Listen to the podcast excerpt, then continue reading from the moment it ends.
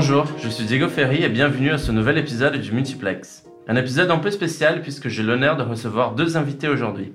Axel Ricord Dumas, en charge de notre activité corporate stratégie chez Faber Novel et ancienne analyste financière, et Claudia Del Prado, senior design stratégiste, spécialisée dans nos sujets d'impact et de design.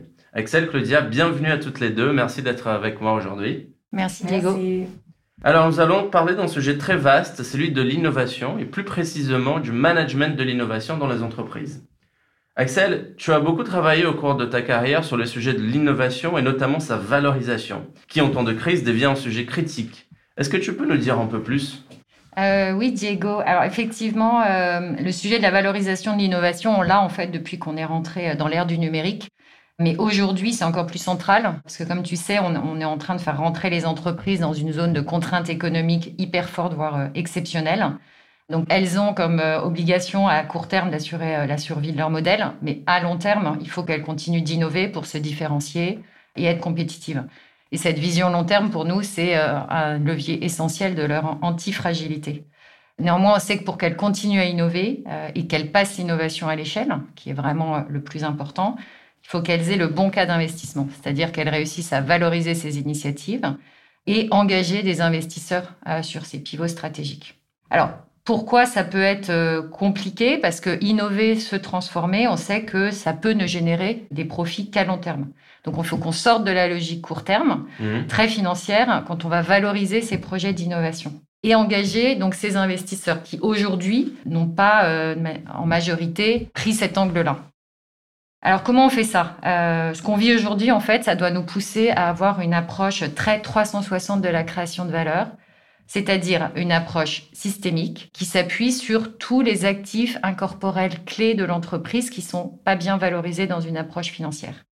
Que sont ces actifs? Bah, Les clients, les talents, l'impact sociétal environnemental, l'écosystème, et l'infrastructure digitale et physique. Il y a des vraies poches de valeur à aller chercher dans l'optimisation de ces actifs et aussi dans leur interaction. Parce que très simplement, on sait aujourd'hui que si une entreprise est engagée sociétalement et d'un point de vue environnemental, elle va mieux engager ses clients, mhm. mieux engager ses talents, pour qui c'est euh, devenu euh, central. Et alors donc c'est une approche qui doit aider, comme on a dit, à engager les investisseurs, essentiel donc pour avoir le bon cas d'investissement, mais c'est aussi un outil de pilotage. Et les deux, évidemment, euh, sont très corrélés. Quand on passe à l'échelle, on parle souvent d'agilité. Eh il faut qu'on ait cette même approche en termes d'allocation du capital. Mmh. Donc, par exemple, avoir une compréhension fine euh, de la valeur créée par un client ou une corde de clients, ça permet d'affiner euh, cette allocation du capital. Il y a un exemple qui est super intéressant et qui parle à tout le monde, c'est l'exemple de Nike, qui suit son activité avec une approche de Customer Lifetime Value, c'est-à-dire qui sait ce que génère un client, une corde de clients sur combien de temps et donc combien il va allouer en termes de coûts. Donc ça permet d'être plus proche aussi des besoins des clients, d'avoir un go-to-market au plus juste et aussi en termes de financement, euh, en termes de décision, d'avoir des cycles plus courts et mieux ajustés. Donc là, on parle de pilotage valeur client, mais il faut qu'on ait cette approche sur euh, tous les actifs incorporels. Et une fois qu'on a conscience de ces actifs incorporels, comment faire pour concrètement réussir à en tirer de la valeur? L'impact, par exemple, est un sujet de plus en plus central pour les entreprises, mais qui est rarement lié à la création de valeur. Alors c'est tout le sujet, euh, et sur l'impact, comme tu le dis, c'est assez difficile d'ailleurs. Mmh. En fait, il faut qu'on réussisse à extérioriser cette valeur, notamment euh, en travaillant sur des nouveaux KPI, parce que ça permet euh, d'évaluer sa maturité, de se fixer des objectifs, de prioriser, d'évaluer ce qu'on crée comme valeur. Donc c'est une grille de lecture du modèle économique qui est complémentaire des métriques financières. À la fin, évidemment, tout doit concorder, mais ça donne un autre éclairage qui est plus long terme.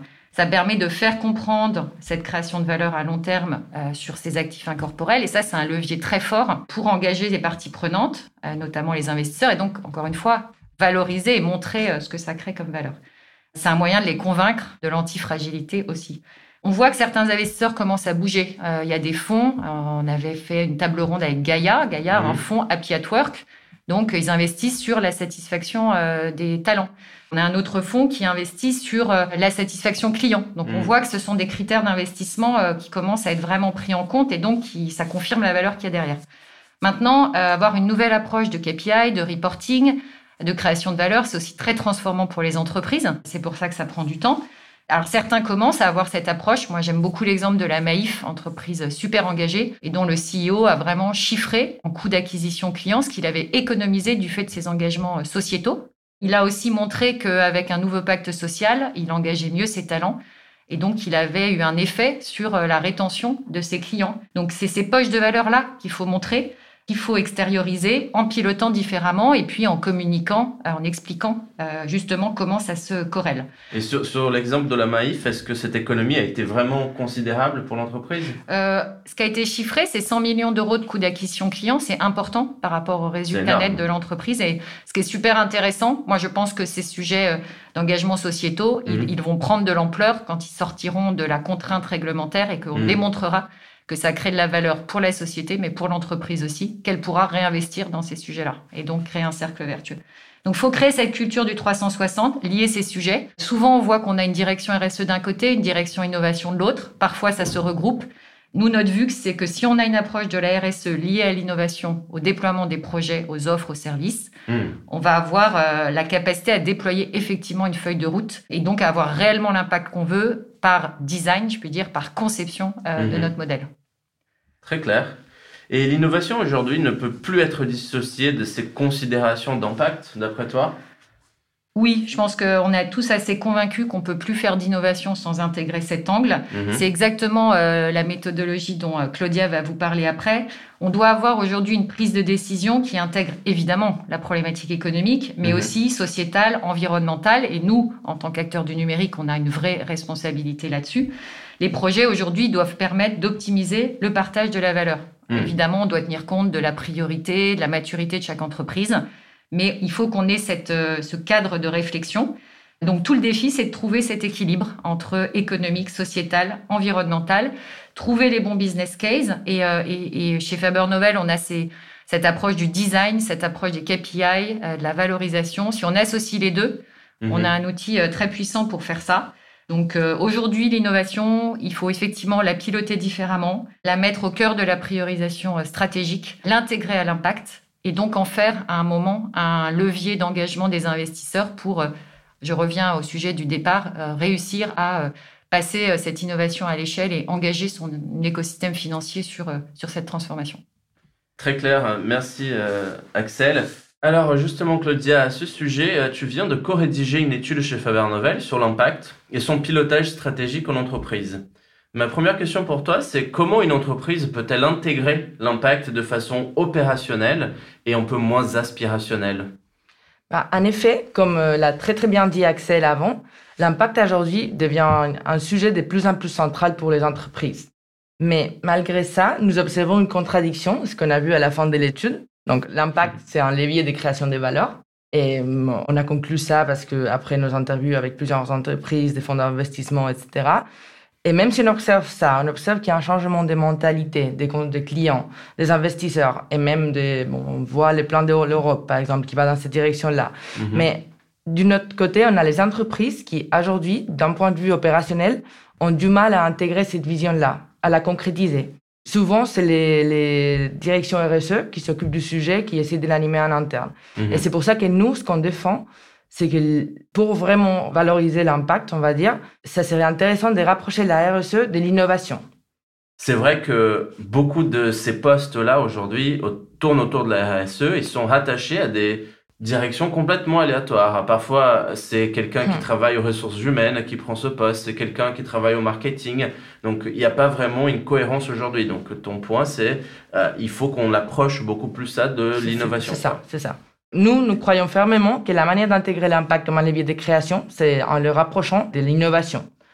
Donc finalement, pour que l'entreprise se rapproche de cette vision de qu'elle fait partie d'un écosystème auquel elle est intimement liée. Et cette notion de création de valeur systémique, qu'Axel a très bien expliqué, et qui intègre toutes les parties prenantes, passe forcément par avoir une approche design, c'est ce que nous on préconise chez Faber Novel depuis longtemps, qui permet de concrétiser ces visions et l'ancrer dans les concrets.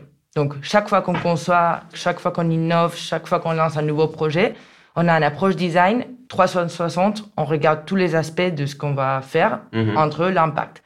C'est pour ça que nous, on, aime bien euh, synthétiser ça qui est très complexe en quatre grandes questions qu'on mhm. doit se poser chaque fois qu'on lance un nouveau projet ou un nouveau service ou produit, qui sont est-ce qu'il y a un besoin utilisateur? Est-ce que ça crée de la valeur pour toutes les parties prenantes? Est-ce qu'il y a un marché? Et est-ce qu'on peut gagner? Évidemment, c'est le sujet de la création de valeur qui est la plus difficile de répondre aujourd'hui. Déjà parce que la création de valeur, on s'est rendu compte que c'est une notion limitée. On ne peut pas créer de la valeur pour tout, tout le temps et que souvent il y a des tensions. On peut créer un maximum de valeur financière, mais peut-être on n'est pas en train de créer autant de valeur pour la planète. Et c'est avec tout ça qu'il faudra jouer. Et c'est pour ça que hum, l'idée, l'objectif, c'est de distribuer la valeur d'une manière optimale parmi toutes ces parties prenantes, grâce à l'innovation et le design. Et justement, avec ton équipe, si je ne me trompe pas, vous êtes en train de travailler sur une méthodologie pour rendre tout ça plus opérationnel. C'est bien ça? C'est exactement ça, parce qu'en fait, après l'étude et les, conclusions de l'étude qui montraient clairement qu'il y avait un intérêt des entreprises pour intégrer cette notion d'impact, mhm. on s'est rendu compte qu'il y avait des frameworks et des méthodologies qui existaient déjà, mais qui étaient un peu à deux niveaux soit un niveau vraiment très très concret, donc comme toutes les analyses d'économie circulaire, l'analyse de cycle de vie, etc., qui mhm. touche juste euh, une petite part de ce qui est l'impact, soit un niveau très stratégique, qu'on se marque des objectifs d'impact, mais les sujets de reporting extra-financier restent toujours pas bien résolus. D'accord. Donc nous, on a voulu introduire une, une nouvelle approche qu'on appelle Impact by Design, où vraiment le design devient une partie centrale. Donc comment on peut réussir à intégrer l'impact parmi d'autres variables dans notre approche design qui est finalement globale et de création de valeur systémique. Donc finalement, comme ça, on intègre l'impact comme euh, un vrai levier de création de valeur dans un niveau opérationnel, parce que ça veut dire que chaque fois qu'on va concevoir un nouveau service, qu'on va évaluer des projets, qu'on va lancer un projet d'innovation, on va regarder toutes les différentes variables de création de valeur pour l'entreprise, pour la planète et pour la société. Et on va essayer de trouver un équilibre entre elles. Et après, ce qui est très important, et j'ai répondu sur ce qu'Axel a dit avant, on a des KPIs très concrets pour mesurer et piloter cette création de valeur. Finalement, on dirait que cette méthodologie Impact by Design qu'on a développée a deux grands objectifs. La première, c'est de rendre actionnables les plans stratégiques des entreprises qui souvent ont une vision autour de l'impact mais qui ne savent pas comment la concrétiser à travers des projets très concrets et des KPIs qui permettent de la mesurer. Et deux, de garantir un équilibre entre la création de valeur pour toutes les parties prenantes. Donc, évidemment, la valeur économique pour l'entreprise, mais aussi de la valeur pour la planète et pour la société. Je voulais poser une dernière question à une de vous deux. Vous rencontrez un client aujourd'hui qui se pose des questions sur son approche d'innovation et sur le sujet de l'impact. Quels conseils vous donnerez à ce client-là? Je pense que ce qui est important, c'est euh, d'associer en fait toujours cette vision très long terme. Donc, mhm. comprendre où va son modèle d'un point de vue stratégique, économique et en ayant cette vision de l'impact et en engageant vraiment ces parties prenantes dans cette démarche-là et mhm. réussir, ce qui est sans doute le challenge des prochaines années, à déployer effectivement de manière opérationnelle.